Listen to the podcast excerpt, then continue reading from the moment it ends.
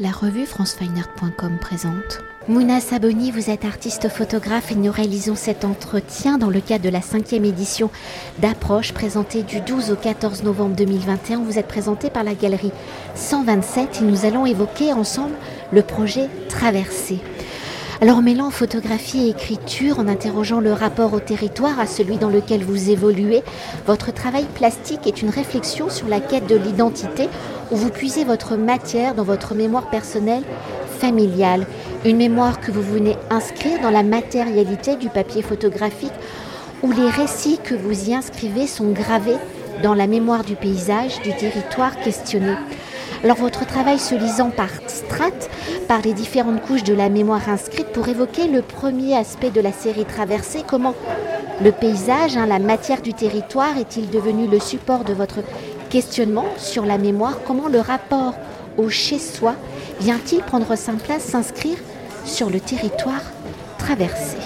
C'est exactement la réflexion que j'ai essayé de euh, développer dans Traversée et dans les images et dans le texte, puis dans la matière euh, plastique, puis dans le travail plastique, qui était donc un questionnement euh, de moi, ma propre place dans le territoire et euh, de comment je me situais sur ce territoire du Maroc.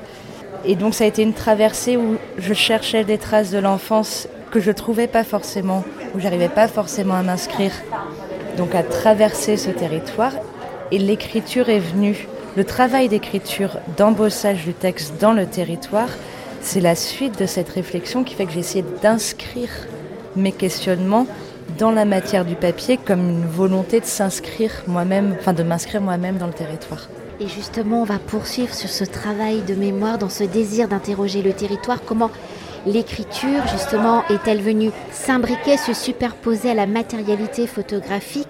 Quelles ont été vos réflexions pour que le récit vienne s'inscrire sur le territoire? Interrogé, la photographie devenant ainsi la page blanche à remplir. Et pour vous, quelle est justement l'importance de mettre cette mémoire en récit littéraire dans un langage de signes, même si la photographie est aussi composée de signes?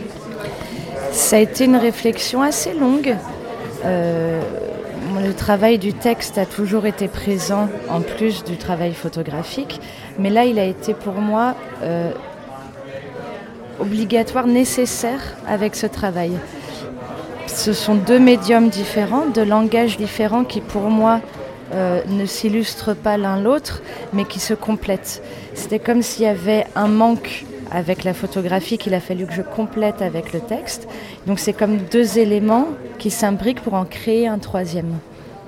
Et pour continuer d'évoquer la dimension de l'écriture dans votre choix d'écrire, le récit ne vient pas que recouvrir la surface de la matière photographique, où l'écriture par la gravure du récit vient s'inscrire dans la matière même du paysage, dans la matérialité photographique, où vos œuvres s'inscrivent dans une dimension presque archéologique, où en venant graver la surface sensible, vous venez révéler une autre histoire, vous venez l'évoquer, un troisième récit. Alors si nous avons déjà évoqué l'acte de l'écriture, l'importance de se transmettre ce récit pour qu'il puisse rester par la marque du récit dans la matière photographique, peut-on évoquer votre démarche comme similaire justement peut-être à l'historien, l'archéologue, ou en inscrivant ce récit dans la matière, vous venez ainsi augmenter la mémoire du territoire Pour vous, quelle est la signification de venir graver ce récit dans cette matière du territoire?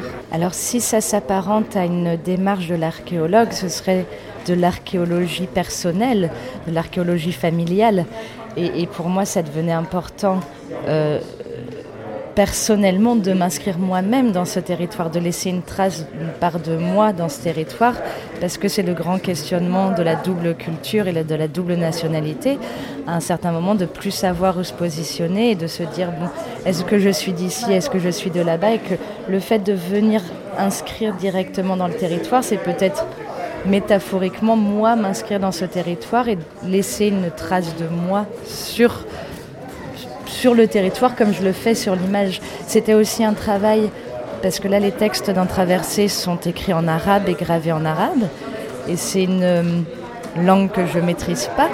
Je peux l'écrire et je peux la lire, mais je ne la maîtrise pas à l'oral.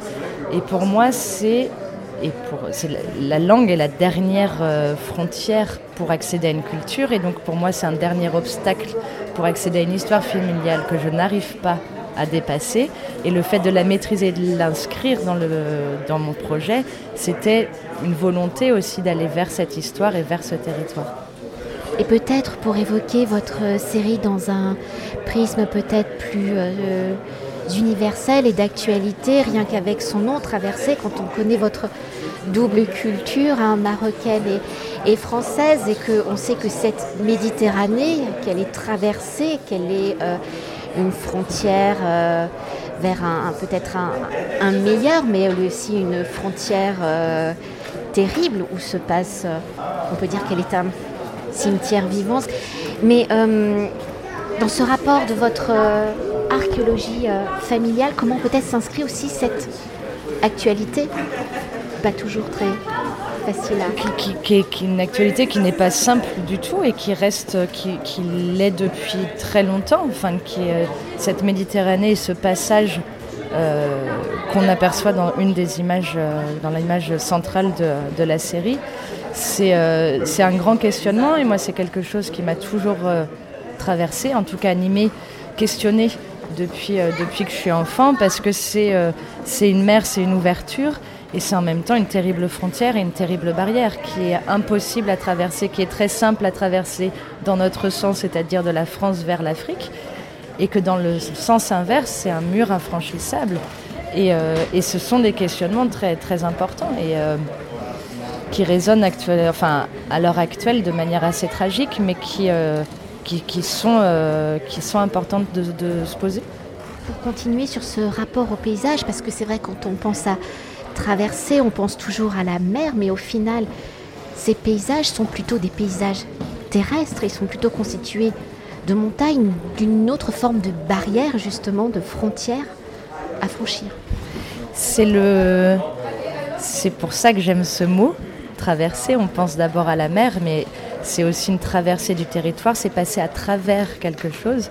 Et, dans, les, euh, dans les images sélectionnées dans la série, il y a plusieurs territoires. Euh, voilà, on, aperçoit la mer, donc le détroit de Gibraltar qu'il faut traverser pour accéder au Maroc. On aperçoit de la montagne comme quelque chose qu'il faut dépasser. Et on aperçoit aussi des déserts, des grandes étendues vides qui sont pour moi aussi euh, métaphoriquement importantes de, de traverser d'espaces vides, de, euh, voilà, de quête vers quelque chose.